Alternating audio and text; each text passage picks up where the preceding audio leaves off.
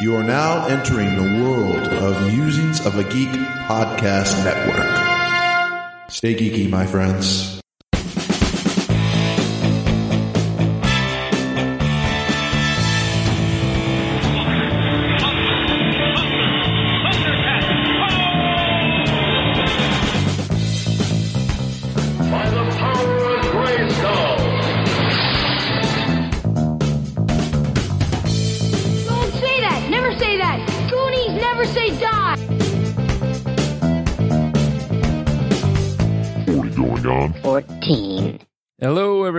And welcome to episode 55 of 40 Going on 14. I am Mike. I'm Patrick. I can drive 55. That was Joel, and I'm Josh, and I am uh, mourning the loss in several hours of some good friends. Rakdos Cackler, Ash Zealot. What's that? Sphinx's Revelation is leaving Standard? Never mind then. It's all good. I need to play, I'll play more. I that was a that. crazy obscure magic joke. I don't get it. Yeah, Anyone who plays Tournament Magic does. Yeah, Yeah. actually, the uh, we're talking about Magic the Gathering today. Yeah. So, I gathered that was definitely a magic joke. I, ah, got I, see what you did there. Ah, Yeah, standard rotation actually happens in two and a half hours from this moment when we're recording. Hmm. And we will explain what that means a little later. Well, Josh will. Yeah. the, the one of us who knows. The collective we, Yes. Yes, that was that was the royal we or the magical we. Yeah. the Borg we. So, hey, Got guess my what? magical we right here. Ooh, wow. we have we have uh, voicemails. we do. We do. Now, Are they all from Denim Loss? No. no. Actually, we had a bunch more from Nenimlos, but uh, th- we actually had a question for him and he answered it. So that's the one I chose for today. My bad on is, the the, is the question what the hell? No, no, we had a specific question for him. He was uh, angrily ranting and st- about something we weren't doing, and we were curious as to what that was. Oh yeah, I remember that now. Okay. so well, he, he's explaining. well, let's do that. I'm assuming it's the one mark magic listener. Yeah. Yes, magic listener. Hello, this is listener. Let me clarify a bit, if I may. The uh, voicemail that I left. I'm always usually driving when I'm calling. Uh, it's part of the job. I can't call you guys and leave these voicemails in the fucking customer's house. No, I'm driving in my fucking truck. What I said, the opener. You guys used to open the show. It was something different all the time. Then you got lazy. You play the same one over and over and over again. I was just calling you out on the fact you all a bunch of lazy sons of bitches. that being said, no, I did not end that voicemail with butts to the front. However, I did end it with a TV and then a butts to the front for posterity. well, let's let's uh, address this a little bit because, uh, yeah, we I think, I think a, that was my favorite voicemail from him so far. we uh, He was logical. don't have offensive. a different uh, little theme song at the beginning. That's because uh, Mike did one that we all liked, and we've had to do some stretches to find stuff that isn't going to get the show in trouble for like copyright stuff. I am going to write a song for next week called Ned and Lots of Jackass. Oh, uh, stop it. And we've uh, oh, occasionally on the break we've done some uh, music that is to our topic. But yeah, Yeah. that was yeah, I, a- re- I remember the episode when he debuted that. and We were all like very impressed. Oh, who did that? He's like, yeah, me. yeah. I'm always dancing when it comes up. It's pretty cool. Yep. All right. So, there's so we got answer. another one. Yeah, we do. Uh, it says peg leg. Yep. Let's see what this says. Hi. That was a, a weird thing. I've never had to uh, leave my name before I call somebody before. So that's interesting. Anyway, We need it. this is Peg Leg Pete. Um, I don't think most of you guys know who I am. I followed Joel around for a while. Uh, not actually, but on various shows and such.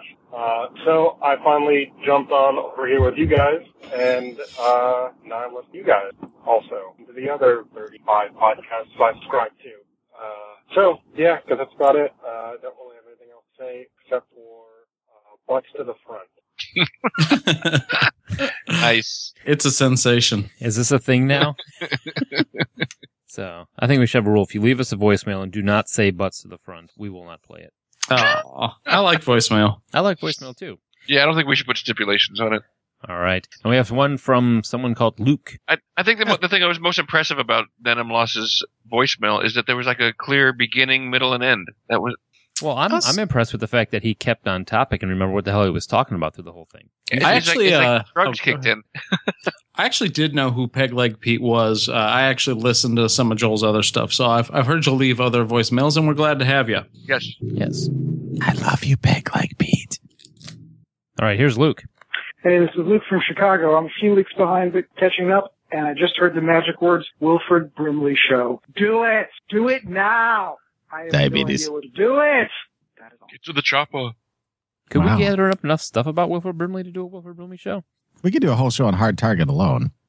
He's riding a goddamn horse and shooting uh, arrows with dynamite on him. Yeah, we could do I hard could, target. I could do a whole show about how Angela's father looks just like Wilfred Brimley.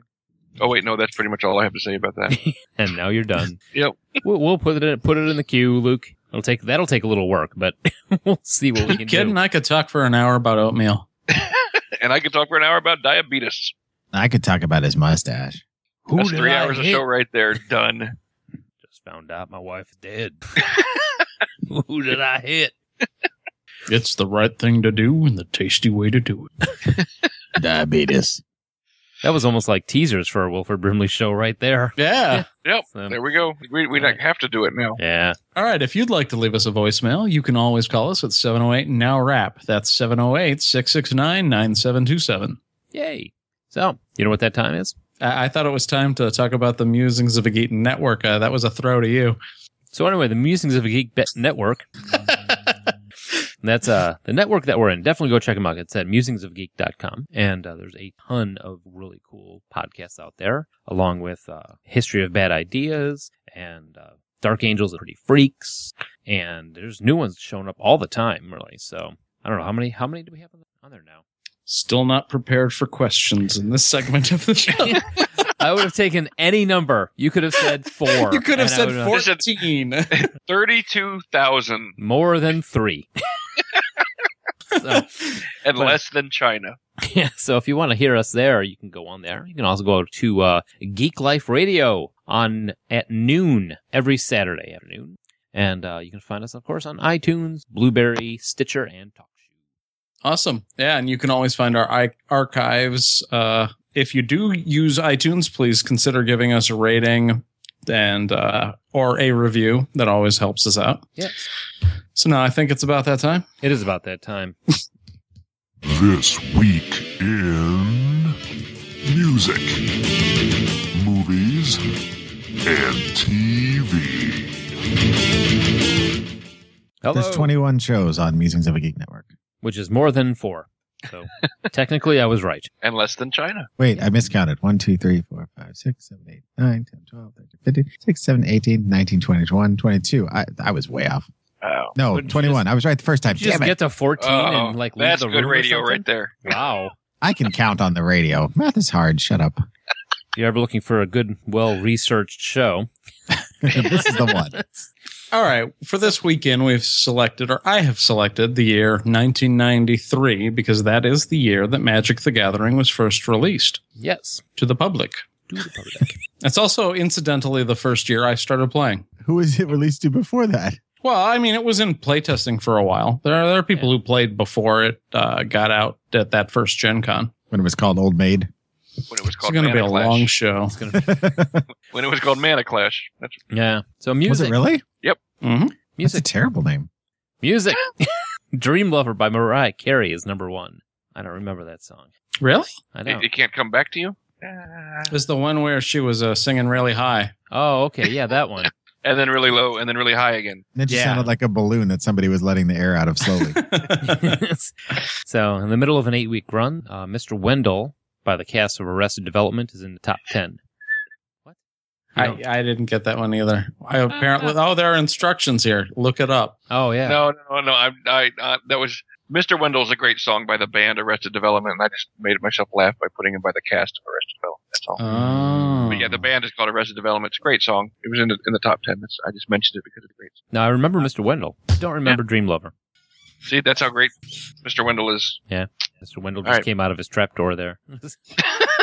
Hello, gentlemen. You forgot about me. and the number one album of the year, released September 21st, is In Utero by a band called Nirvana. My favorite of their albums. Never heard of them. Yeah. So, movies. Dazed and Confused releases on September 24th. with uh, Matthew McConaughey. That's a great movie. It All right, all right, all right. And uh, A Bronx Tale is number one movie. Man.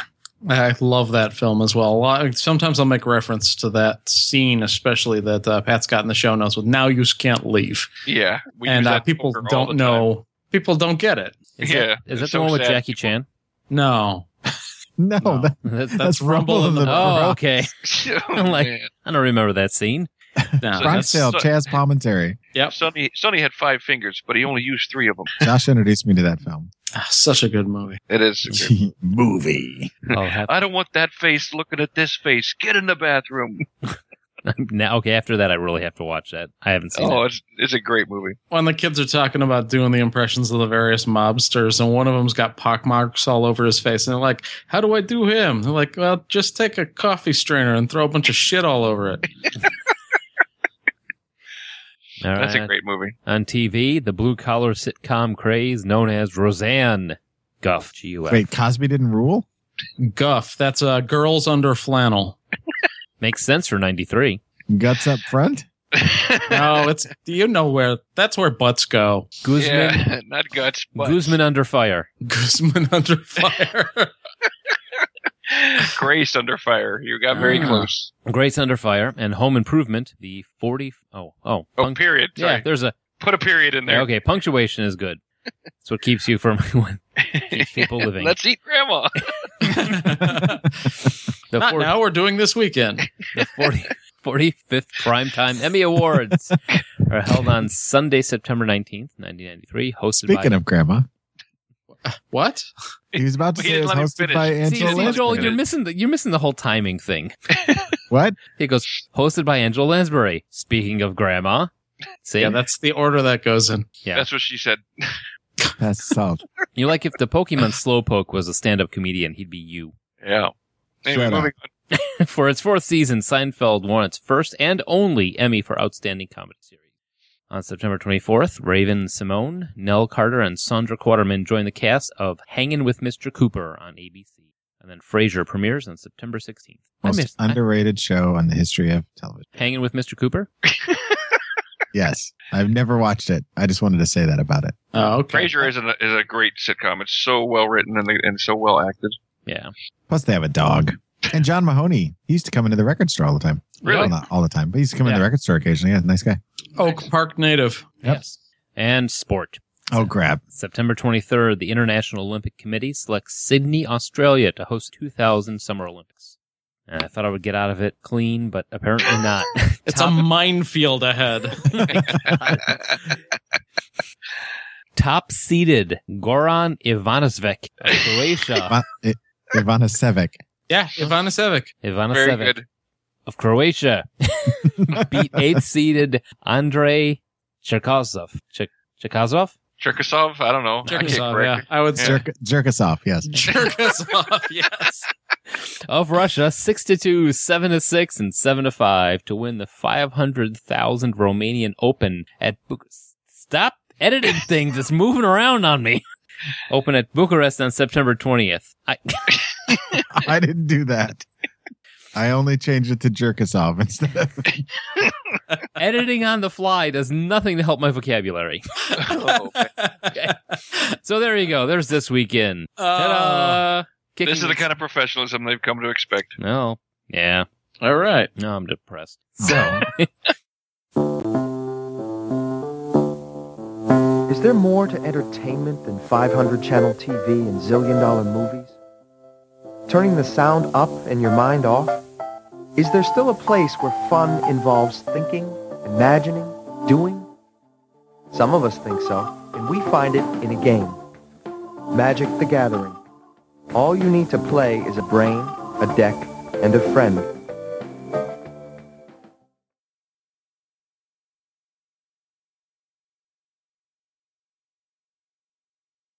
All right, so Magic the Gathering. When did we know Josh started playing the Gen Con came out in 90? He was there for the big release.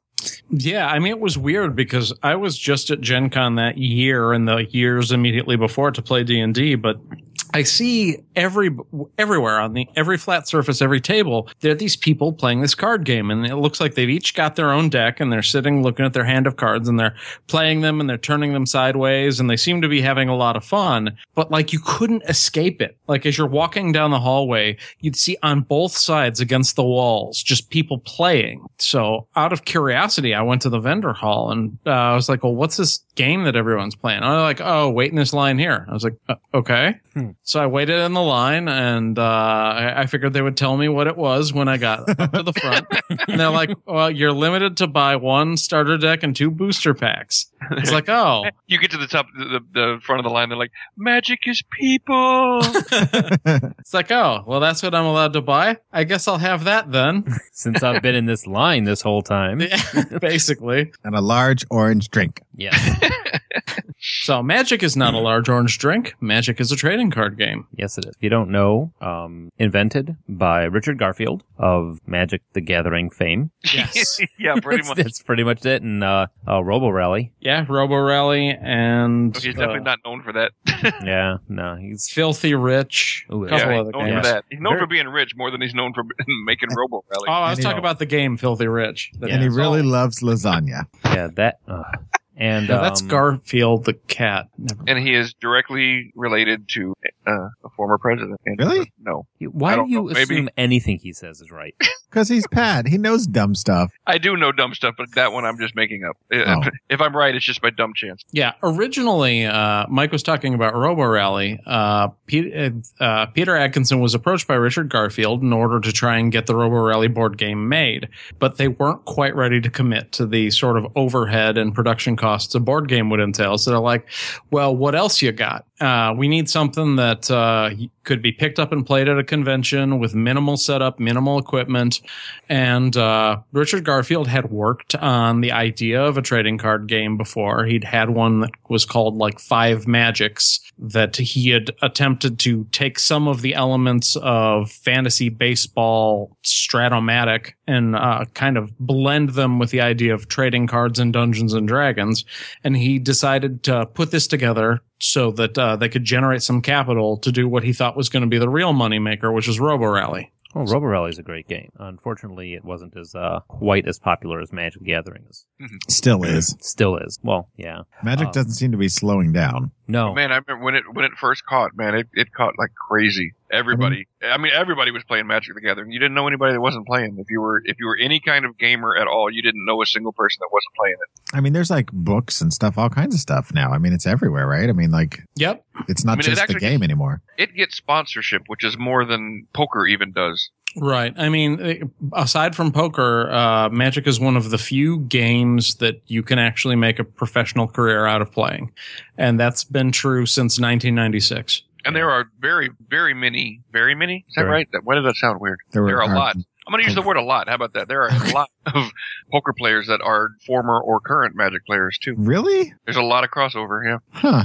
Well, yeah, a lot of the same uh, strategies and techniques are used in the playing of the game. You have to be able to ca- calculate odds. If you're in a bad situation, you have to know the percentage of your outs to determine if you've got, say, a card in hand that allows you to draw multiple cards, when to play that. Well, one would even think that poker would be simpler to deal with just because you only have 52 cards. And they- Certainly. I'm You know. Timmy. Well, we'll get to that. Yeah, we'll get to Timmy, Johnny, and Okay. Spike uh, a little later. So we know how Josh got introduced to it.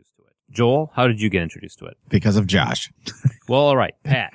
I mean, no, I mean, you guys, like, you guys all started playing, and it, that, by default, since we pretty much were connected at the hip via, you know, sandwiches and uh, sub runs, I mean, I spent all my time with you guys, so it was inadvertently going to happen that I picked up a deck or two and started attempting to play, although I never really understood it. I just, it was more of a social thing, you know, like hanging out and Yeah. playing with the deck and looking at, I like the artwork and it was fun. I mean, I just, I never totally got it like you guys did. You guys seem to really dig in and understand the whole thing. Yeah, I think the three of us jumped in feet first thing. Yeah, Yeah, I mean, I, I, I too was introduced by Josh and and took to it like a fish to water, like a yeah. Well, anyway, Well, I'm it- not going to say that one, but yeah, I took to it very very quickly, and, um, and very rapidly became the the first one to buy a unsealed box and to spend as much money as possible on buying as many cards as I wanted. I uh, you remember also had yeah, you had access that uh, most people didn't have since you worked at a game store at the time. Exactly. hmm Yeah, I got introduced by Josh also. You, I think you actually called me before school started. Somehow, I think because I was still at I was still at home over the over the summer, and you. Uh,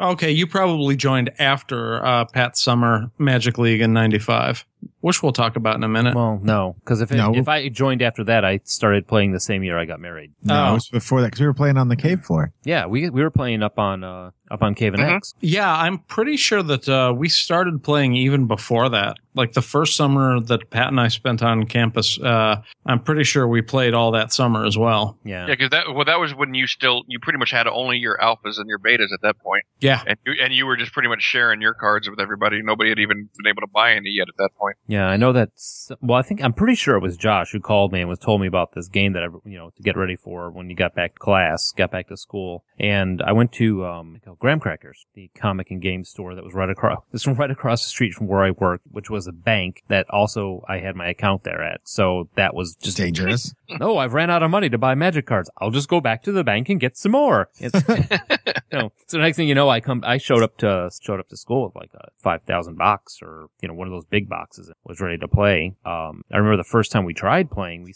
we sat down for that 10 player game with where no one could die until the point where everybody started wishing they could. I mean, physically. Anyway. Are you talking about the, the time we, we all played in the, uh, in the apartment or the house? I mean, in No, Forest no, Park? no. I'm talking about the time we Okay. pushed those two uh, huge round tables together, and we had like six people at each table, and people would get up and go have dinner in between their turns.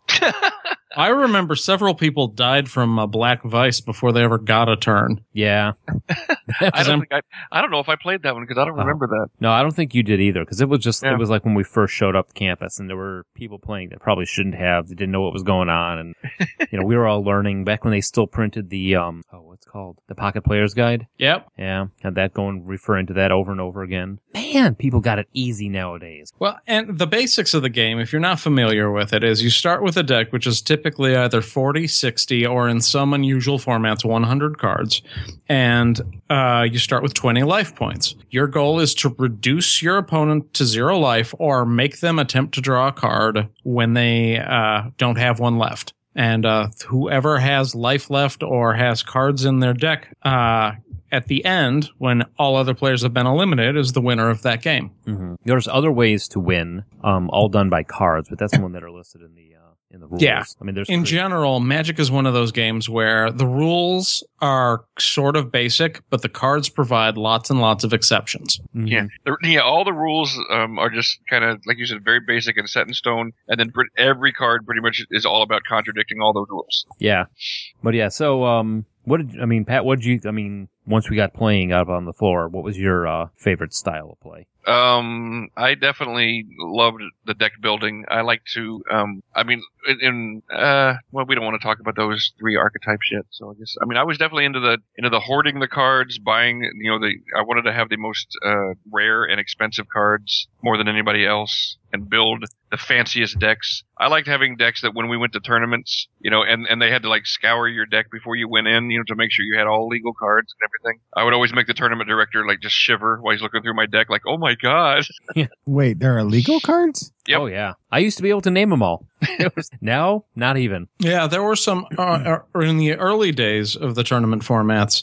Certain cards were determined to be design flaws, too powerful for competitive play. Either you had them in your deck, or you had a specific counter strategy to beat them, but you couldn't avoid them. And uh, when a card became that oppressive, where it was four copies of that card or four copies of something to deal with that specific card in every single competitive deck, typically either a restriction, which allowed you only have one instead of the standard four in your deck, or an outright banning would happen. And a lot of the uh, a lot of the cards that were banned, I mean, were because initially Richard Garfield had the concept of everybody playing for ante when uh, they first showed up to uh, play Magic. That you would take a card out of each deck, put them aside, and then that would be whoever won that game would get both cards. And one, no one wanted to do that. Yep. And two, they actually had some issue with um, games of chance laws. Because cards started getting valuable. Oh, and, yeah. and then so I mean, because that's I mean that's the thing. I mean, you're you're playing Magic and you're doing you you know say you're playing for ante, and you turn the card over and it's your Mox.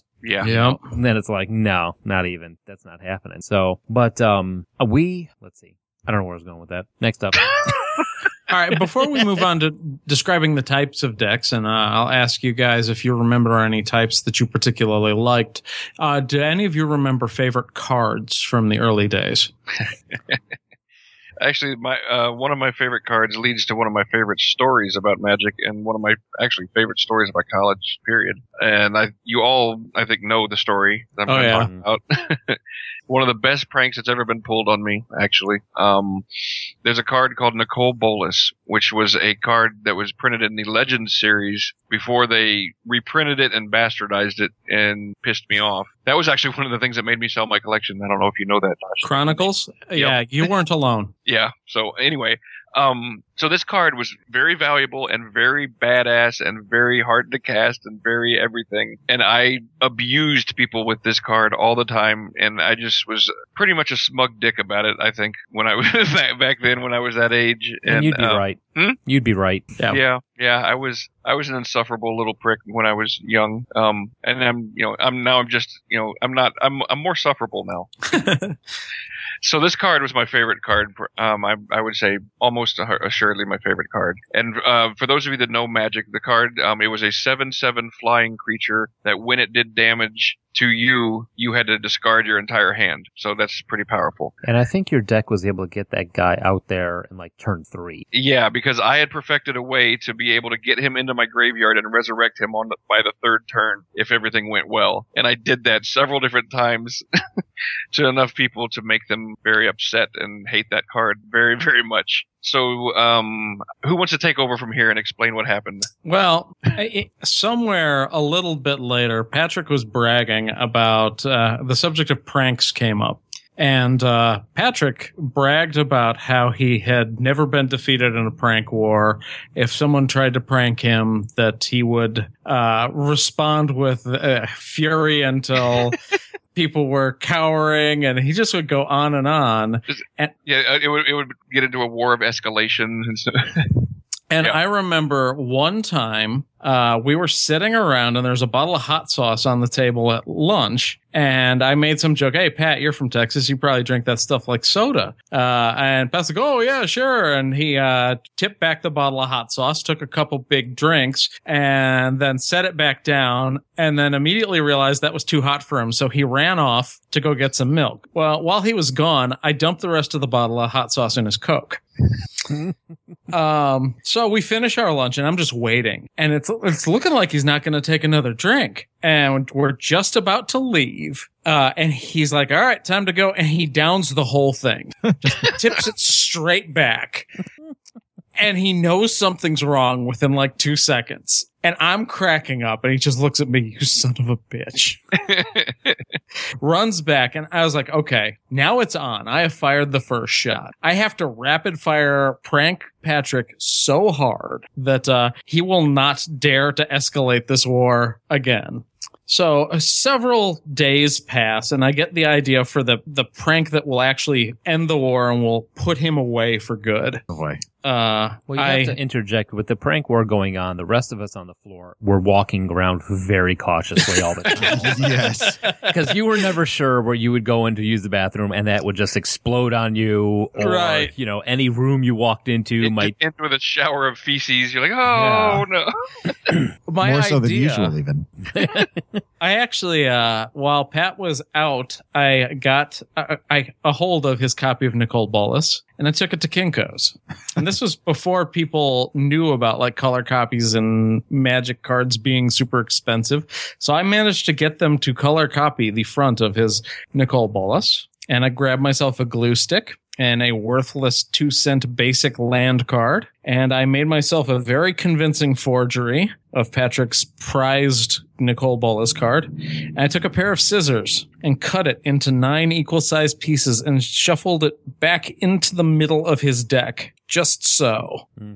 And then that night, Well- I challenged him. I was like, I just uh, put a new deck together. You want to help me test it? Well, you got to And, remember and the way. strangely enough, I was that that particular night. I was like, nah, I don't really feel like playing.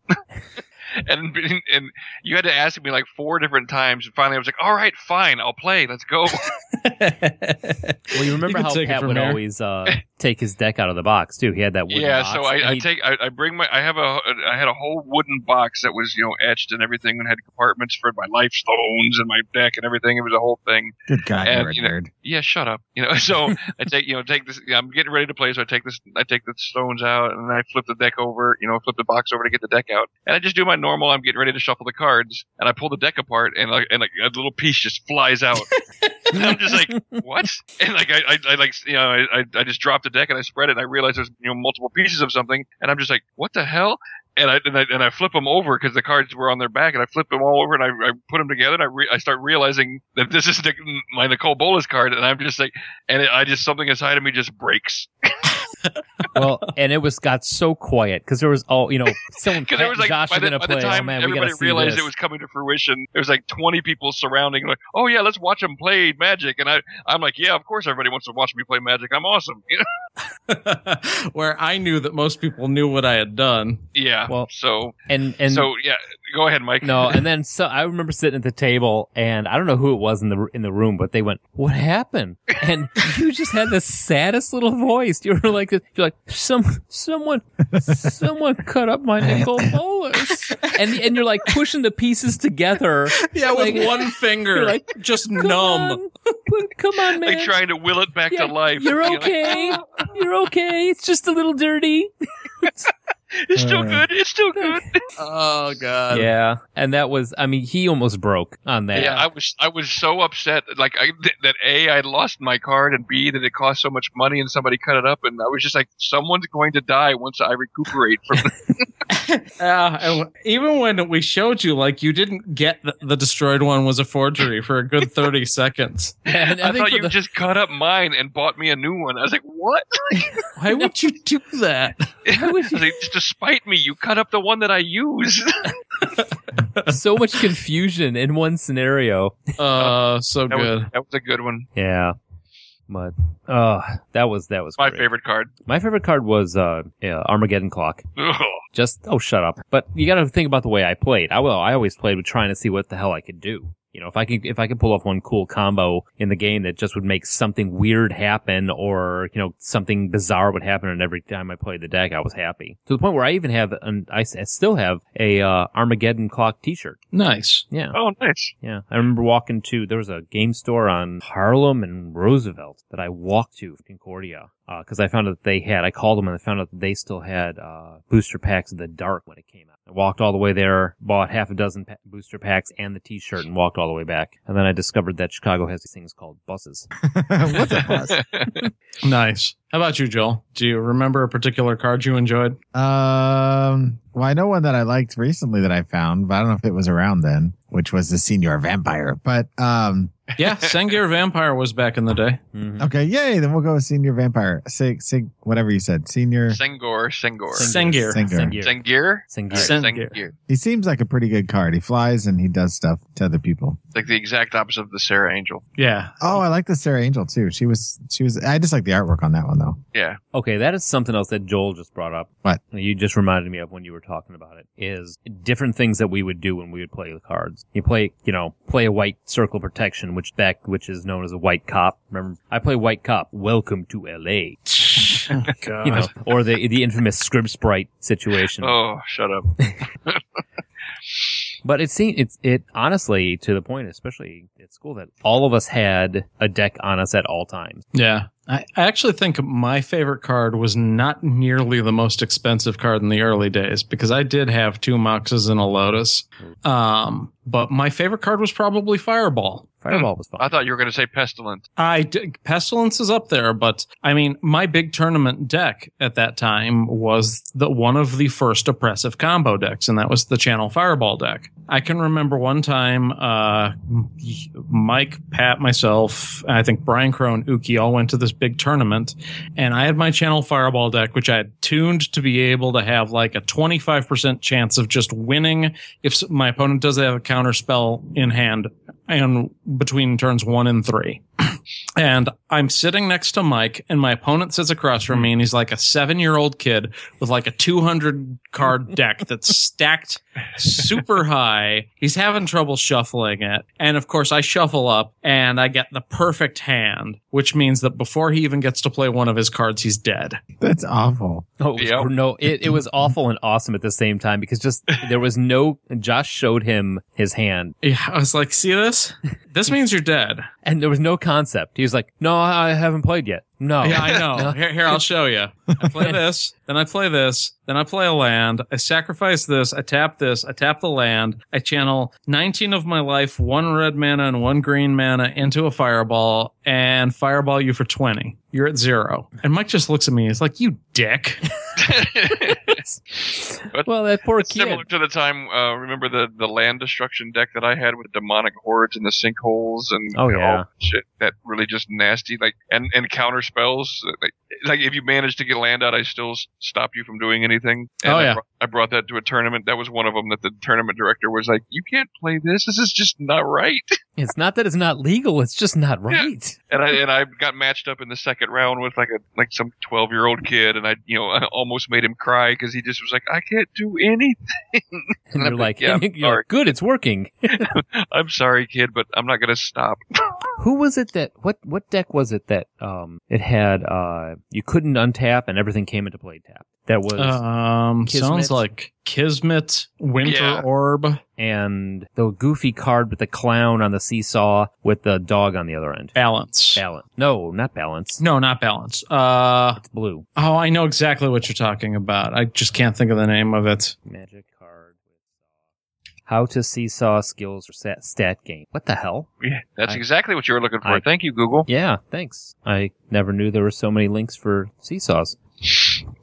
Uh, so anyway, but this this card for those of you like when you play the game, you have to you play land and you turn it ninety degrees to the right or left, and that taps the card and you've used it. And this deck, what I got, I got all the uh, parts to it, put it together, and everything that would come into play would come into play tapped, and everything that I, I could basically turn everything on and off. So I was playing against Shane. Sounds right. Yeah. And I got the combo out, and after about two, three turns, he just looks at me. He's like, So what can I do? I'm like, nothing unless I want you to. He's like, Why am I still sitting here? I'm like, Because you still got you still got eleven life left. He's and he's just like, Screw this, I'm out.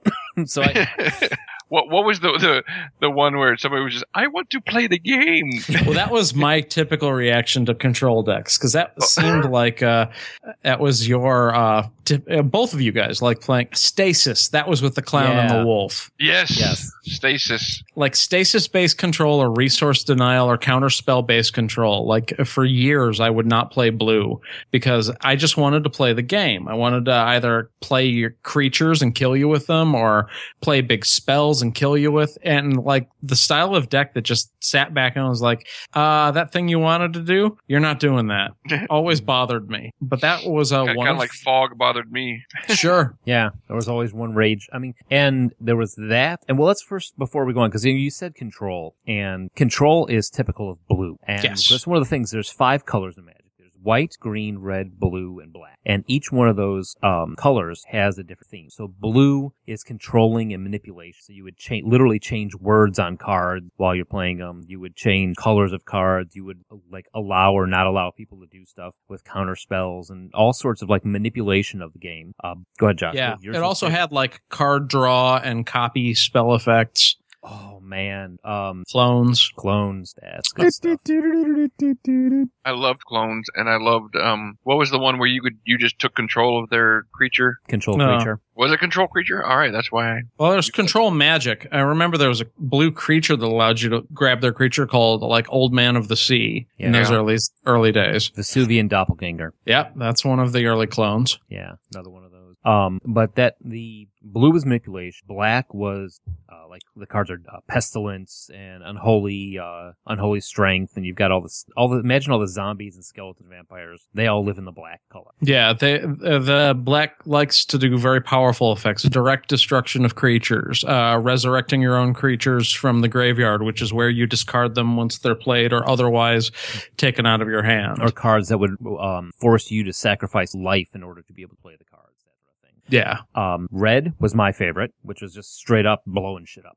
Yep, a lot of burn spells, a lot of very efficient creatures that they're cheap to cast, tend to have high power, but not very much toughness. Uh, lots of goblins and orcs and uh, Demons. That, well, back then Minotaurs were pretty much exclusively red. Yep. Not anymore.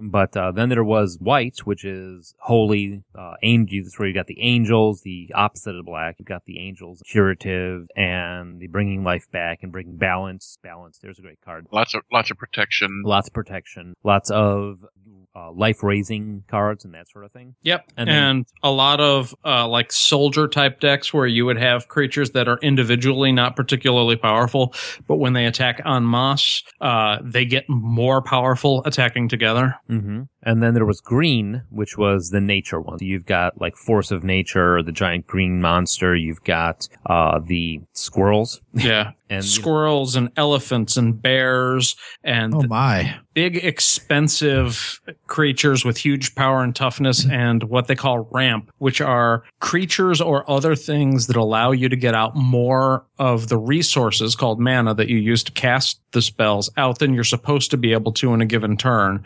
So while someone is playing what they can play on turn 2 you're playing a card that you shouldn't be able to play until turn 4 hmm Yeah, elves, the elves that generate more mana and all that other stuff. Yeah.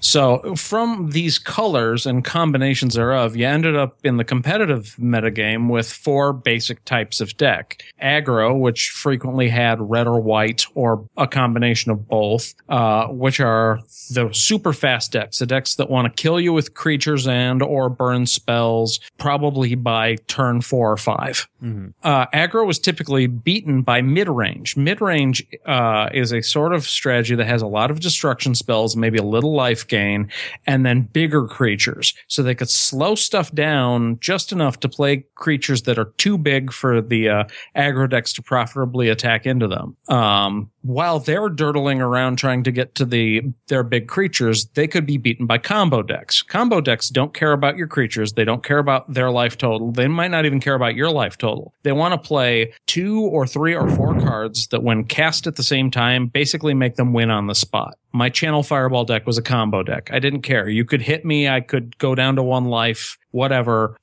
I get channel and fireball in my hand at the same time with the mana to cast them both and you die Mm-hmm. that was beaten by control. Control basically stops whatever you're trying to do, draws more cards, continues to stop what you're trying to do, and then might kill you with one threat that they can protect. And of course, like con- aggro is pretty good against control. So it's kind of like a clock with a big game, like four way rock, paper, scissors. Yeah, actually, if you look at the um the back of a magic card, I probably have one right here. Oh, I got plenty all over my desk. Yeah, White, blue, black, red, green. Yeah, the order that the pip, the circles of the colors are in the back, directly opposite. They're of course in a pentagram because there's five, but the two colors that are opposite each single color are the direct opposites of whatever that color is. So red and black are the direct opposite of white. Blues uh, direct opposites are green and red, and as you know, green and white are the direct opposite of black. And that actually was kind of a theme that you can almost, you know, if you're building a, you know, if you're building a red deck, you knew that it was the best idea to either go red black or red green because that would be Yeah. cards that would assist each other the most in playing. And then you also, oh hey, check it out, Stasis is the card I'm holding on to. Ha. Um, what the hell did that come from? Um, so that was kind of like a little hint on how to build the decks, and that was like Pat said earlier, building the decks a lot of fun because back then nobody knew what the hell was. Rules, we could play a game, uh, play a card, and try and figure out the rules for it. Nobody would know how to handle it. Then we would like take a, a floor vote. You know, well, right. Because we didn't go? know any sanctioned judges at the time. Yeah, and it's not like we had it. I mean, they're really. I'm gonna get it old cu- curmudgeon now. Nowadays, forget a rules ruling question. All you guys got to do is get online. You know, we had no clue. We weren't able. There wasn't an online repository back. There was the bisex chat room, but Yes, but that rarely helped us with magic. Yeah, that's right. why. Well, now I don't know what I was talking about. Thanks, Joel.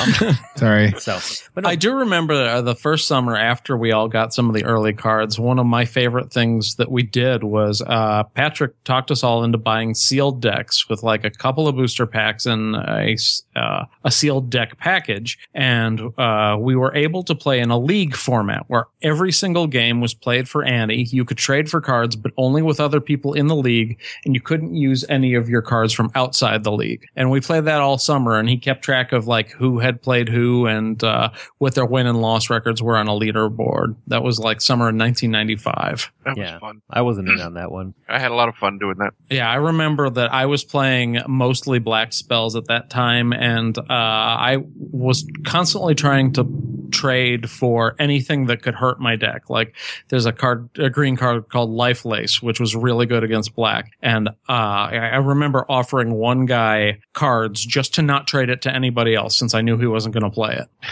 Nice. And, and he thought that that was kind of skeevy. He's like, I don't know about that. It's like, no, no, just just take these three. They'll be good for your deck. Just don't trade that to anybody. Nothing wrong with that. Uh, what I do remember, one of my favorite things, the uh, all night long five colors and artifacts games that we would play at the Sure. apartment. Uh, Pat and I would bring the collections over, and everybody would build a deck of just one color. So I would build a deck that was all red. Josh would build a deck that was all gr- all uh, black. Pat, of course, was blue, and um, I guess Joel would when you played green, maybe. I I seem to think that my deck was black, but Well, we uh, or at least one of them was. Yeah, this is one of those huge, the huge games where, and then we'd have Jay would always play artifacts, yeah, because we had six players frequently, so he had to take the sixth color. which was Jay had a a way of putting the artifact decks together. Where you remember the one time we were playing and Suzanne hit him with like a twenty point fireball that should have killed him, and he Yep. wound up gaining two life. Yep. He had ways of making sure he couldn't really ever win, but you could not kill him. Mhm. Yeah, and what was the one rule? It was like halfway, we get three quarters of the way through the game. We look over there, and Jay's got just got this pile of life tokens sitting over there. Like, who was supposed to be watching him? Yeah, you gotta Yeah. you gotta prune Jay occasionally. Because he had like two ivory towers out or something at one Yes. point. it was it was so ridiculous where it was just like you know he's got so i mean every time anybody would play oh you played a red spell okay tap this tap this and it was like kind of like initially you're like okay he's just doing a couple things over there and the next thing you know his turn comes around and he's got like 16 little token creatures out there more life than all of us combined but no real way to do any like permanent damage because everything was like zero ones And then he plays a skull catapult and starts launching them at us. yeah, those were fun. That was a lot of fun. Yeah. And then the uh, the best one I remember is the one where we took a break to go do our laundry. That was right after Fallen Empires came out. Yes, Everybody because had Patrick was playing green at that point because he was playing the Thallid shooter deck. hmm Valid shooter. and there are just tokens all over the table. And we, at that point, we realized the sun was coming up. We've got too much going on. Was that the same game where Josh had the pestilence out and he's like, all right, there's just too much math going on here. Everybody take a point of damage. No, that Yeah. was that was one of the one. I remember him just killing everybody. Yeah. He's like, too much math. Everyone dies. well, I guess we're going to bed. It's so. So, uh, you guys want to take a break and we'll come back and talk about magic now? Yeah, sounds great. Hey, everybody. I just want to take a moment and step in here and uh, talk to you about Blubrry. That is B L U B R R Y dot com. And uh, if you want to get a podcast started, it's a great place to go to. They do hosting for all your uh, all your podcasts, so you can get them distributed to all sorts of people out there, uh, whether they use iTunes or the six people out there that still use Zune. And um, what else they do? They also give you statistics. They give you download totals. They give you what's trending. So if things are getting more popular or less popular, you can find that out too. They can also let you know if people are listening on podcatchers, on phones, on TV devices or web browsers. You can get daily email reports, a PDF from people, from them. Uh, it's a lot of cool stuff, and uh, they're not too expensive either. But if you want to try them out, go to blubrry.com, and when you sign up, put in the promo code 40go14, and uh, you'll get a free month on us. Awesome. So go do that. We'd love to have more podcasters out there. There need to be more of us. All right, back to talk about some more magical cards. All right, well, as years went on, uh, Magic has changed a lot. Uh, basically it got to the point where the early more powerful cards got so expensive that uh, very few people could continue to play the game. So i don't know. I would say mid to late 90s they started breaking tournaments up into tournament formats that only use the new cards called type 2 which later became known as standard and type 1 which used the old cards uh, now some of the basic lands, uh, some of the non-basic lands rather that are used in those oldest decks can be four or five hundred dollars. So almost no one plays Type One anymore. Um, competitive Magic uh, has uh, a lot of different ways to play. There's uh, the standard or Type Two tournament, Modern, which has cards from about the last eight to ten years of the game, and Legacy, which is sort of like the old Type 1 tournaments where you could use cards that go all the way back to the early 90s. In addition to that, there's sealed deck play and a booster draft, which we tried a little bit when we were together. Uh, boosters are the individual packs of 15 cards you get. And in a booster draft, you open the booster pack, you look through all the cards, and you take one card out of it that you would like to play with in your deck for that tournament the most, put that down in front of you, and then pass the stack of remaining cards to your left. And you keep doing that, uh, receiving a stack from the other side until all the cards are gone from each booster. Oh, that's what. Yeah, yeah, I remember that. Yeah, we did that uh, not so long ago. And uh, Mike and I, as well as uh, my wife Sarah and uh, Mike's wife Suzanne, uh, did uh, Commander, which is a hundred card game where, aside from basic lands, none of your cards can be repeated. It's uh, you probably have I don't know thirty-five to forty basic lands, and then every other card in the deck is a one of. Yeah, that was a lot of. Yeah, yeah, and those are all multiplayer games with your uh, colors in your deck determined by a single legendary creature who acts as that deck's commander and who can be cast at any time. D- doesn't have to be drawn, doesn't exist in your hand, just sits in a place called the command zone. Could Just be cast out of there. That was a good game. I liked that because I was able to get again get those screwy cards that I never play with. Know, the ones that do all sorts of wacky stuff. Multiplayer card tables because nowadays it's kind of hard to find a four-player game of Magic. Right. And even rarer that someone's willing to play with the old cards. Yeah, how often do they actually have tournaments anymore? Like the the old type ones. What do they call them now? The um. Legacy. Yeah. Uh, I have yeah, that would be Um, Legacy is a somewhat popular format. It's not one that leads on a path to the Pro Tour or for state championships. Uh, at the store I work at, Legacy tournaments used to be once a week, but uh, the format got so expensive that uh, we weren't having enough people show up to have the uh, events run.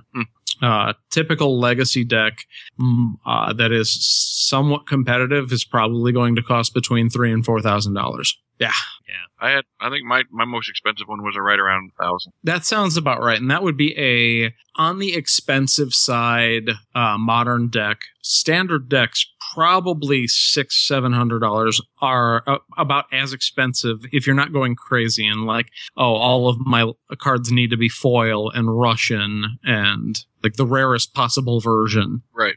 And people play the game for different reasons. Joel was talking a little bit about Timmy, Johnny, and Spike during the first half of the show, and that's uh, from one of the most uh, famous articles ever written on the game, talking about three player archetypes. Yeah, so that the Timmy, who we determined, well, not determined, let's say who we are yet. Timmy one, Timmy character is the newbie, would be the best way to describe it. Yeah, Timmy Wide-eyed. loves big creatures. Yes, Timmy. Timmy is the kid that showed up to play Josh two hundred card deck that couldn't stand up because you know kept tipping over on the playing field and that sort of thing. And they're- they're just more into it for the experience and the fun rather than you know the winning or the you know the well, not even But that following art- the rules necessarily. Or, they're But the, one- article didn't say they they were new necessarily. You could Yeah. be right. a That's why I'm saying it's longtime not player. necessarily a newbie thing. Right. They- like Jay was be newbies. definitely you know that kind of a player.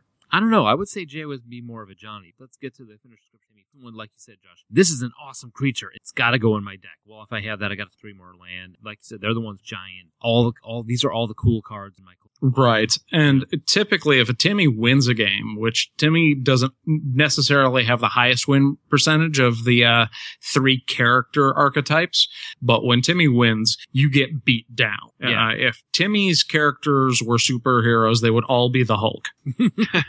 Yeah, I'm Timmy, and and and you know, after I read the article, I I totally agree with you, and I don't think I ever was a Johnny. I think I maybe right, I could have been or could have in time. But for me, even when we sat down and we we played it for the first time in years as a group, um, I found myself doing exactly what the guy described in the article, which was you know looking for the random card that to play or or the you know the the just completely Ooh, just look at what this let's does. see what happens. Right. Yeah, this guy. There- there was no 6'6". logic. No way I can lose. Right. I like this picture, you know, and then realizing, oh my gosh, I just completely stomped on this particular creature or whatever. And then I ended up winning both games. So, you know, it's true. Yeah, and and Um, you did, and when you did, you beat us down because Bullshit. So, so Timmy, Timmy Sorry, can sorry. do that. And in this case, I was new, but I mean, in, in relatively speaking compared to you guys. So, but for me, that was fun because I didn't know what was going to happen. It was all just completely what I had, you know, it was random. Yeah, That fog was bullshit. Bullshit. still going on about the fog. Next, We'll get to that. Okay, next archetype is uh, Johnny, and Johnny puts his decks together just to see what he can. I- Yeah, Johnny is frequently a combo player. yeah. It's like the, his his decks. Johnny's decks are more like a uh, what's that called? So when you tip over the water vase and knocks cat, cat startles. Oh, Rube Gold- yeah, Rube- yeah, The decks are more like a Schrö- Schrodinger's cat? No, that's Yeah. different. It's like a Schrodinger's cat. He's either alive or dead. You don't. Um, but yeah, Open the box and find out. the Rube Goldberg decks. I mean, that's that's me. That's the way I played. You know, oh, there's a new mechanic came. out. If I could get this combo off, a win. Now my yeah, I think for a Johnny, the most important thing is deck building is an expression of their creativity. I agree with that. I mean, you had I had a lot of decks that were based off theme. You know, like I want to build a red deck, a red blue deck, or whatever deck. I want to build a deck that's based off movie. You know, and I'm gonna find find cards, character things happen game that'll go along with that. You know, it's, and that's I had a like I said Armageddon. It's a goofy card. Nobody ever played with it, but I had more than one deck that used it just because I thought it was cool. Then there's Spike. Yeah, both Patrick and I are Spike. Spike wants to win. Spike will play whatever the best deck is. Spike is happy to play decks that are copied from the last week's tournament winner off the internet. Spike uh, will play all of the best decks against each other, determine which cards are good, which cards are bad. Um, basically, well, winning is what's most fun, and how they do it is not such a big deal. That's what I was just about to say. Is like, you know why? Because we like to have fun, and you know what's fun? Winning. it's true. And you do end up at a kind of a different level on the game, not to disparage Timmy or Johnny, but you end up playing almost a different game when you realize that every time new cards are printed and the, uh, what they call the meta game shifts, whether that's a meta game at your kitchen table or at the local tournament or at the Pro Tour qualifier, there are certain decks that are just better than others. They are good matchups for what other people are playing and you end up in a almost more like chess and poker mixed kind of situation. What was that? Hello. Uh, yes, I was turning my mic off because I was ch- uh, coughing. Oh. okay. Thought you had a heart attack or something. No, no, no, I'm fine. Usually he makes that noise with spears. Uh, So, I don't know. I, I was thinking it, it more sounded like disappeared. So I'm I've described myself as a recovering Johnny. Like for years I thought, well, deck building is kind of part of the game and you're not really playing magic if you're copying someone else's deck list. And I think that what made me into a spike is someone put it to me like this. It's like no one expects a race car driver to like build their own car. They just need to know how to drive it. And if and that's kind of the level Spike is on is like you're only interested in figuring out how to go as fast as you can with the deck. When sometimes going fast doesn't mean winning on turn fours. Sometimes it means creating a deck that says it's inevitable. If you don't kill me by turn four, it's not happening. So And that's fun to me. Yeah. So, uh, moving on kind of to our personal experiences with the game over the years, uh, I introduced most of the guys to the game 20 years ago. And after a many year break in magic, I came back about two years ago and immediately got back into the highly competitive metagame, trying to qualify for the pro tour, playing every Friday and sometimes a couple more tournaments a week, uh, watching my ratings and my points to see if I can get free wins at the big tournaments like Grand Prix. Uh, I usually am playing or at least own the cards to play one of the best decks. Uh, in the format and uh, think a lot about what my next deck is going to be, uh, what cards I might have to trade for or buy as single cards from the store where I work. Uh, the comic shop I work at is one of the largest Magic uh, the Gathering stores in the world. Uh, Pastimes in Niles runs all of the Magic at Gen Con and I play there. And uh, frequently, if I'm not actually playing there, I'm like brewing uh, my own spin on a popular deck that's being played and testing it against other decks. I, I spend a lot of time on this game, and I would like at some point to be able to qualify for the Pro Tour and uh, put in a good performance there. And that's when the big bucks start rolling in. Oh yeah, that's sweet. Thirty-two thousand dollars a year minus airfare. and traveling expenses. I, yes, it still blows my mind. That is, I mean, it's the amount of cash.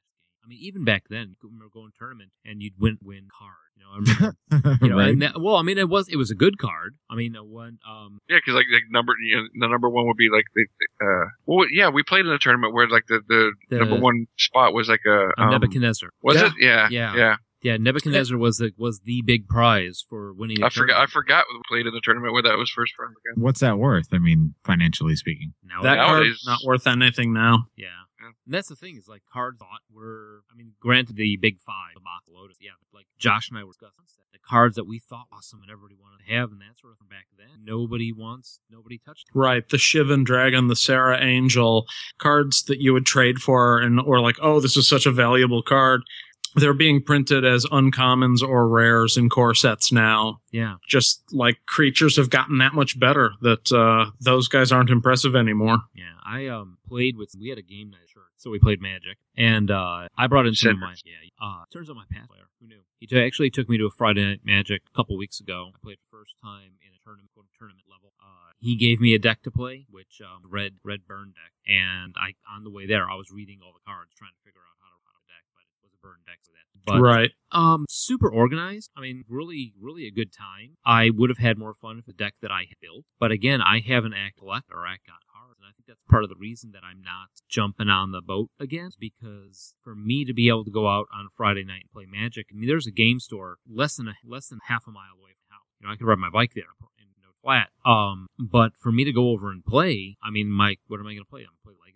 You know, I don't have the power cards. I don't have those cards from back then. I've got a lot of cards, and I can build crazy ass decks. You know, maybe something that would win, but nothing that would be allowed by the rules. And I don't know if I get back game just to get more cards, just to be able to play Friday night. Could just as easily, you know, get together at my house and like you've got me listed here at the table. I'd be just as happy to sit down at the kitchen table with the kids. I've taught both my how to play, and they enjoyed it. They really liked it. And I think I, you know, I we haven't played in a long time, but initially, you know, sitting down with the girls, okay, what do you if you were to build a deck and you want to control a creature, what would you play? You know, my wonder fairies and unicorns and all that. Here's the green and blue, green and white. Knock yourself out. You know, I bought them uh decks Christmas. I got Nice. themed, You know, just here's what a deck. Here's that deck's been assembled, and we played a couple times. Understand it? Um, they're not as nearly as I I would, but you know, they're Right. And it's funny, I think that you playing uh, with your girls and was one of the things that brought me back to playing two years ago. oh cool. Yeah. Glad to help. Interesting. Well, you know, and that's the thing is like we. I mean, remember when we were all leaving, and Pat, remember you selling your cards, and I held on to mine because I remember saying, you know, who knows, you know, 15 years down the line, we may want to get back, get back together and play, and you know, I'll still have cards, and that's kind of what's happened. Now, I've got you know no organizational ability whatsoever on it. You know, in fact, one of the guys that uh, that I know, like, oh, hey, you yeah. He goes, do you have any? Would you possibly have any of these cards? And he named off a couple of them. I'm like, maybe. I don't know. I would have It's to very look. possible. I, I'm like, I'm not lying when I say that there could be anything in those boxes. I have no clue. You know, it's like, oh, you don't have them organized? I'm like, "Eh." And one of them actually uh, offered, he's like, well, you know what you should do? He said, you should get your collection together and come over to my house. We'll put them out. I've got a huge dining room table and we can put them out and organize your collection. And it was just like, I don't think we have that much time. Yeah. Right. Like, Or that big of a table. yeah, I'm like, I can't lift my collection. Really? It's that big or was? Yeah. No, I didn't still realize is. that. It's, it's He's got a cabinet full of cards. I have a I have a a linen closet full of magic cards. Jeez, I didn't. I never realized that. Neither did I until I started putting them all in the same place. That's nuts.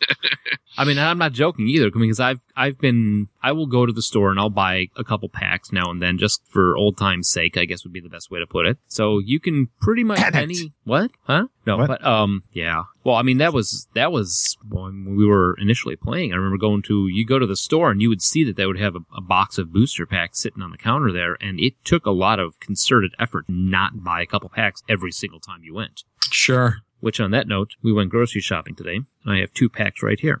Ah.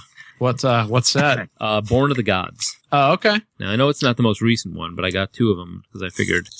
Uh, the most recent one still can't be sold for another hour. Okay, so I don't know. I got some bird ladies. I got- Some bird I a- ladies. I got a minotaur, some centaurs. I guess, and, and you know what else I appreciate them doing now is marking the rares. Yes, should be third from the back. And I got a Oracle of Bones. Womp womp. Oh well. It's okay. Uh, you'll have you'll have fun with it, but it's not worth anything. Yeah, see that's and that's the thing. It's like if I have a card that I will have fun with, you know, it means more to me than I got a Hornet Queen out of my pack I bought. Yeah, that's not bad. Okay, now what do I got here? My second one, I have got a perplexing chimera. Oh, that's that's a fun another fun card to play with. It's not worth a whole lot, but I remember in the pre-release for that set, uh, that guy was scary.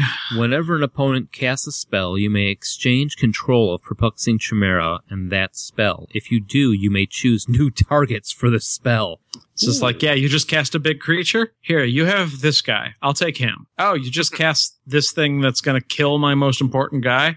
Uh, you have this chimera. I'll take your spell and kill your most important guy. Huh. Yeah. And I got a Ragemonger. That sounds like Could you take could you take that spell and then, and then kill the chimera?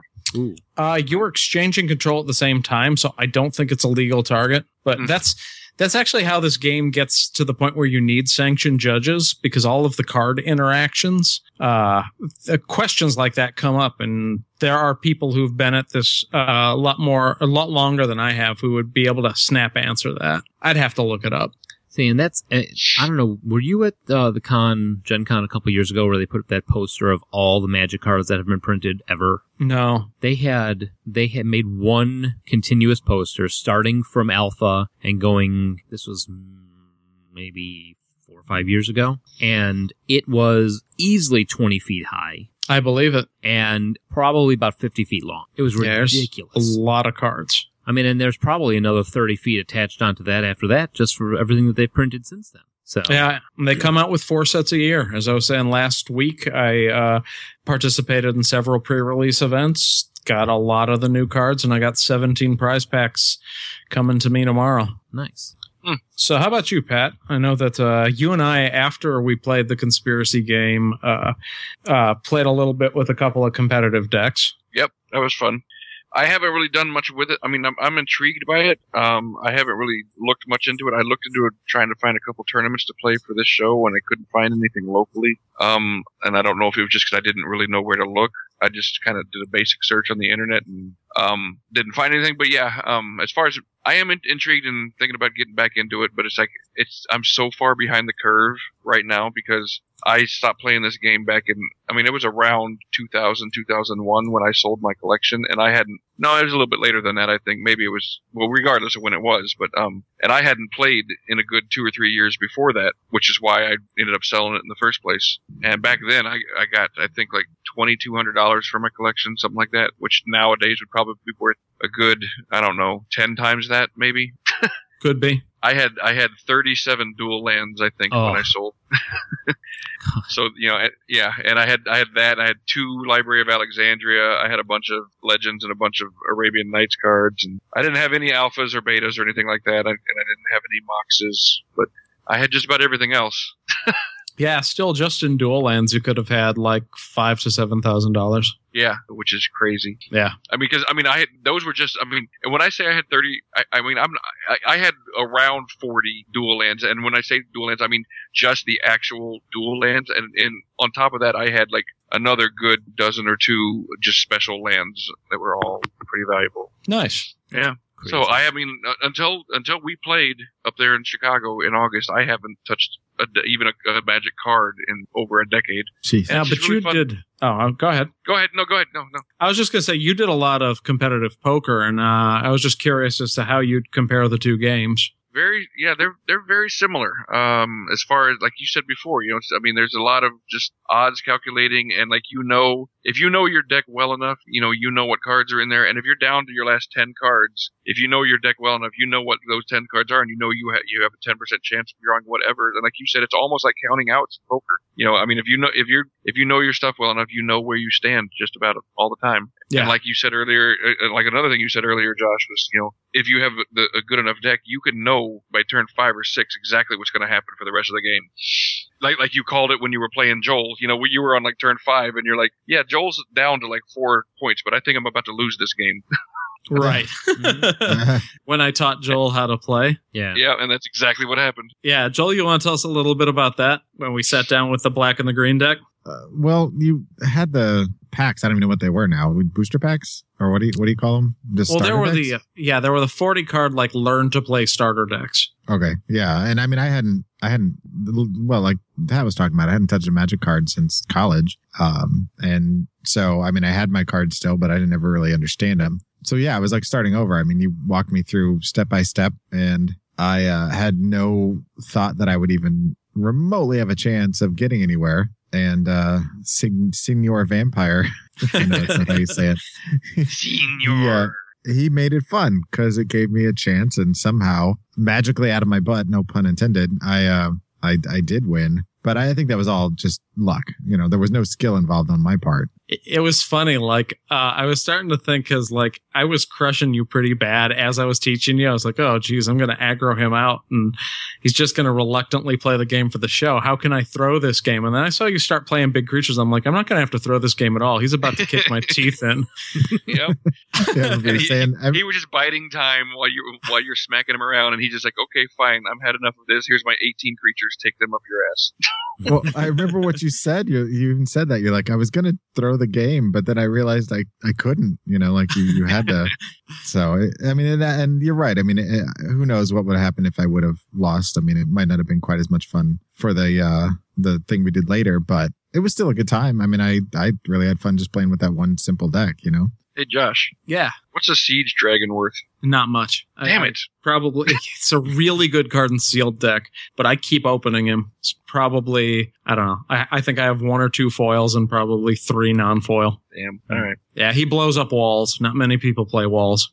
So I played at this Friday Night Magic. I played against a kid who, again, who was a Timmy. You know, he had his he had his deck and all that. And one of the one of the- actually one of the cool thing was, you guys remember that life counter I had that had the wizard that was holding the fireball between his hands? Yeah, Oh, I still have mine. Yeah. Scry- uh, those are actually worth a few dollars. Really? Oh, that's fine. I have mine. Yeah. That explains why we were so excited to see it. Because Yeah. I put that down and was, oh man, where'd you get that? I'm like, I've had it for a while. And one kid's like, oh man, you know, yeah, how, how long have you been playing? I was like, well, how old are you? He's like, I'm 14. I'm like, longer than that. Yeah. What? You were negative eight. yeah, this this counter is older than you. He's like, so, but that was, you know, so I was kind of like the old guy playing again, you know, when I had to break out the reading glasses to read all the text on the cards again. Um, when I played this Timmy kid, and you can tell he was a Timmy, and it was like, he sat down, he had that bright eyed, I'm gonna, you know, I'm playing against other people, and it's a tournament, and that sort of thing. And he, you know, he dealt out, no, oh, can I get a mulligan? Okay, fine. Go through the whole thing. And I actually wound up giving the kid playing tips as we were playing each other, but not like on how to play the game, because he like draws a card and he goes, oh god. And I'm like, don't do that. like if you if you want, it's like, how long have you been playing? Only like two months. I'm like, then don't do that. If you want, don't give me any hint at all that you're not getting the cards you want. You know, I'm like, I'm trying to explain it to him. It's like, cause you're, you're doing what's called, you know, you're tipping your hand. You're letting me know things that I don't need to know. And he's like, oh, okay, cool. It's like, cause now that you've told me that, I'm going to do this. And just, and I felt kind of bad. It was one of the, I mean, it, it was, it was a new deck for me too, but it was one of the few games that I won that night. And I was like, see, I know you can't do anything because the way you just reacted. Now I'm going to go bam, bam, bam, bam. And I took him for like 12 points damage. And he's like, good lesson. Good to know. Just- you know, and then, you know, it was, it was fun though. I mean, it's, you know, nice to see it. It was cool. It sounds old. I mean, you know, being an old, oh man, it's cool to see other kids getting into it, but it was really neat to see this kid have that look on his face. I mean, I remember when I was first opening up the packs for Unlimited or Revised and, you know, getting the sh- my first Shivan Dragon, be like, oh my God, this thing's awesome. I can't believe what this can do. And then you put it in your deck and you never see it. You know, Yeah. that sort of thing. But it, it was cool to see that guy, that kid getting all excited about it. Until you took the livelihood out of his eyes when you completely pummeled him. Yeah, I was that guy. Yeah, But- he, he burned the life out of his eyes with uh, lightning strikes. Yeah, pretty much. Right? He's fun. like, I'm not playing again. I'm done. But no, it, it was it was neat to play and you know talking. You know, I brought some of my older decks along with you know because after you know you finish a couple games and I'm playing other people and you know it's wow, what does that card do? I'm like, well, here, let me show you. Ding ding. You know, now let's clear the board. They had you know played a balance on them or something like that or a Wrath of God or you know, and it's funny to see these cards that we thought were so common back in the day that now there's players that have never actually seen these cards. Yeah, just the other week, uh, uh, one of the guys that comes in, he had a budget, what we call legacy deck, and he handed it to me. He's like, uh, "You want to play a quick game? I think if you look at the cards, you'll figure it out real quick." And he handed me a copy of a deck that used to be known as Trix. There's an all blue deck that uh, has one main combo in it, and everything else is card draw. The uh, combo is Illusions of Grandeur. It is a card that when you cast it, you gain 20 life, and when it goes away, you lose 20 life. Oh yeah, I know that card. Uh, and it has cumulative upkeep, so it gets harder and harder to pay for every turn. Well, the other half of the combo is called Donate. Donate says exchange, uh, give target permanent you control to someone else. So you gain 20 life, then you give it to them, and when they can't pay for it, they die. nice. That's like can that's like um control magic and handing over a Lord of the Pit to somebody. Yeah. You know. Yeah, and there's other stuff like you. There's a card that allows you to return target par- permanent to its owner's hand. So if you just like, okay, illusions of grandeur on me, donate it to you, bounce it back to my hand. That was fun. I'm at 40. You're dead. That seems almost unfair. Yeah, that was Trix. That's awesome though. I love stuff. Now, not so long ago, the four of us actually played a multiplayer game of Magic using the uh, conspiracy format, which was uh, a booster draft four player game. Yes, and that was fun. Yes, it was. And I will po- I will post uh sound bites of that because honestly the sound bites wouldn't mix in well with the conversations that we're having now. Yeah, right. Sure. All 3 hours of it. Yeah, it was about a three hour game. And the interesting thing about Conspiracy is that some of the mechanics uh, were specifically designed to be in like the draft portion. Like I think Joel or maybe it was Patrick played a card where it's like every time a pack went around, if it was our last pick from the pack, we didn't get to keep it for ourselves. We had to hand it to him. Oh yeah, that was me. That's why. Yeah, that was you. Hundred card deck Right. because I decided screw it. I'm putting every card I have into play. 'cause Whatever. and I still came in second. Yeah, we got into a very like Mike got off to a very aggressive start, started attacking me. Uh, I I fought back, and Mike and I basically killed each other. We exchanged blows for half the game, then Yeah, Joel yeah, snuck up and took over. And then uh, when it was just down to pa- Patrick and Joel, Patrick had played a creature that uh, he could tap it to make everyone lose half of their life. And he did it in response to me trying to kill it, which was probably the only reason the game ended before the wee hours of the morning. Yeah. And then uh, Patrick was ready to alpha strike in on Joel, and then Patrick's favorite card got played. Oh, fuck fog. That's bullshit. Fog. One one green mana to erase an entire battle. That's bullshit. Uh, the just little joke I made at the beginning of this when uh, after we introduced ourselves, that was one of the things about the cards that went away uh, that I hated. Uh, was that you could do things for five or six turns, and then with one card they could undo everything you did. Yeah. So uh, even more than fog, it wasn't just damage. Like they'd remove all of your creatures with one card, or they would regain all of the life that they got and refill all of the cards that they used uh, throughout the course of the game. With one card. Damn. Yeah, Sphinx's Revelation, which I, was a, one of the ones I was saying I was happy to see go. It's only going to be in standard for another forty-five minutes. Allows you to draw X cards and gain X life. Oh yuck. Yeah. So yeah, There we go. that's uh that's magic. I won. Well, oh, it's magic. yeah, the the newest player. You've got the uh, the aspiring pro, the guy who's been playing for years, uh, the poker player, and then Joel's just like senior vampire, and he ended up winning all of the games that we played that day. I thought that was an awesome end to that. That's a, that's a little Story microcosm magic. of my poker life. Yeah, the guy's like, what, what beats a straight? What beats a straight? What the oh, fuck's does a a full fresh? house? Does a full house beat a straight? Because I have a full house. God damn it, dude. I've got all the red cards. All red. Zach, thank you, Topher. A nice callback to last week's episode where we talked about Ocean's Eleven. All right. So, uh, what are we talking about next week, guys? Uh, uh, what are we talking about next month? Oh yeah, Ah, good point. It's spooky. Scary. It is time for October and October now. Well, we Traditional As we do every October. we for the do first time. Well, twice.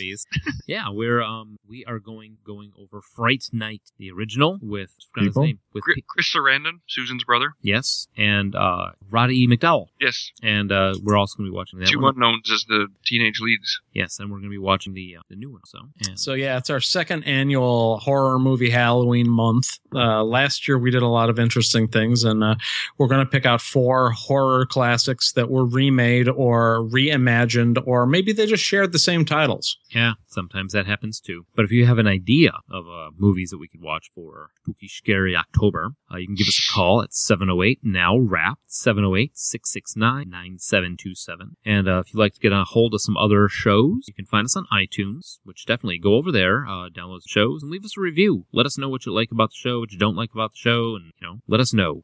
We may change things. Right. Uh, we're also on Blubrry, which is pretty cool, and uh, Stitcher. Uh, both of those have iPhone and Android apps that you can stream our shows directly and listen to them way. And TalkShoe, where you can download the show also and hold on to that in your MP3 player or your phone and listen to that also. Nice. You can also find any one of our episodes at our home on the web at 40go14.com or on our network at musingsofageek.com. And if you are more the sort that likes to listen to internet radio, we are featured Saturdays in the noontime slot on Geek Life Radio. Hooray! So we got four slots to fill for Horrortober, Rocktober, whatever we're calling it. Hortober. I like that. Hortober. Four slots to fill for Hortober. That's that's Yep. where we're going with this. for now. And and we have a tentative uh, one of those, so there may only be three slots to fill. So please suggest something soon. Yes. Your time is running out. Yeah, and you can also send those show ideas on to uh, 40go14 at gmail.com or you can tweet us at 40go14 on Twitter. Yeah. So that's the show. Ta-da! It's magic. And be sure to check any of the other 20 shows out at musingsofageek.com. So ours is the 21st. Best I got. All right, that's all I Or, or right. Steve Miller. Yeah, that's that's all we're allowed. Yeah. Then, All then right. America comes down and sues us.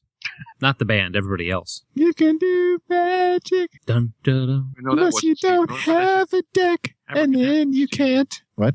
I'm talking to myself. I don't know why I said Steve Miller. It wasn't Steve Miller. Steve Miller was abracadabra. I know that's what I just said. Shut up. Nice. Don't correct me after I correct myself, sir. You're wrong. I'm going to go finish reading David Copperfield. You are now leaving the world of Musings of a Geek Podcast Network. Stay geeky, my friends. Set phasers on stoned.